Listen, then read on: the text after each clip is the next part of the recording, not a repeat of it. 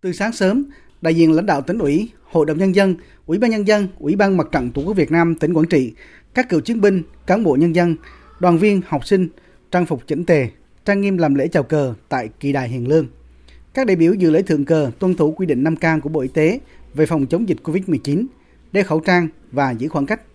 Năm nay, lễ thượng cờ thống nhất non sông được rút gọn số người tham gia, chỉ có phần lễ chào cờ, không đọc diễn văn, không có phần hội nhưng rất trang trọng và thiêng liêng.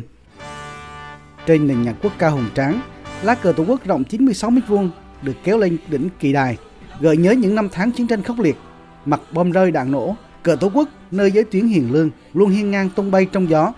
Sau hiệp định Geneva được ký kết vào ngày 20 tháng 7 năm 1954, đất nước bị chia cắt thành hai miền Nam Bắc. Dòng sông Bến Hải cầu Hiền Lương trở thành giới tuyến quân sự tạm thời trong hơn 20 năm.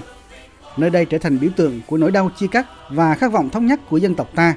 Lá cờ Tổ quốc trong chiến tranh luôn tung bay trên bầu trời, thể hiện khát vọng thống nhất của nhân dân hai miền Nam Bắc.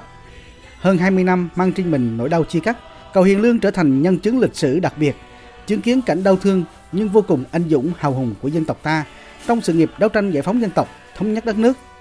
Hôm nay, cựu chiến binh Nguyễn Duy Tân ở huyện Nghi Lộc, tỉnh Nghệ An, nguyên là chiến sĩ của đồn Công an Nhân dân Vũ trang Hiền Lương, rất xúc động khi trở lại di tích lịch sử quốc gia đặc biệt đôi bờ hiện Lương Bến Hải.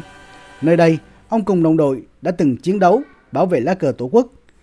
Cựu chiến binh Nguyễn Duy Tân nhớ lại để giữ lá cờ in hình trên bầu trời. Các chiến sĩ của đồng Công an Nhân dân Vũ trang Hiền Lương năm xưa đã bước vào cuộc chiến cân não với hơn 300 trận đánh lớn nhỏ.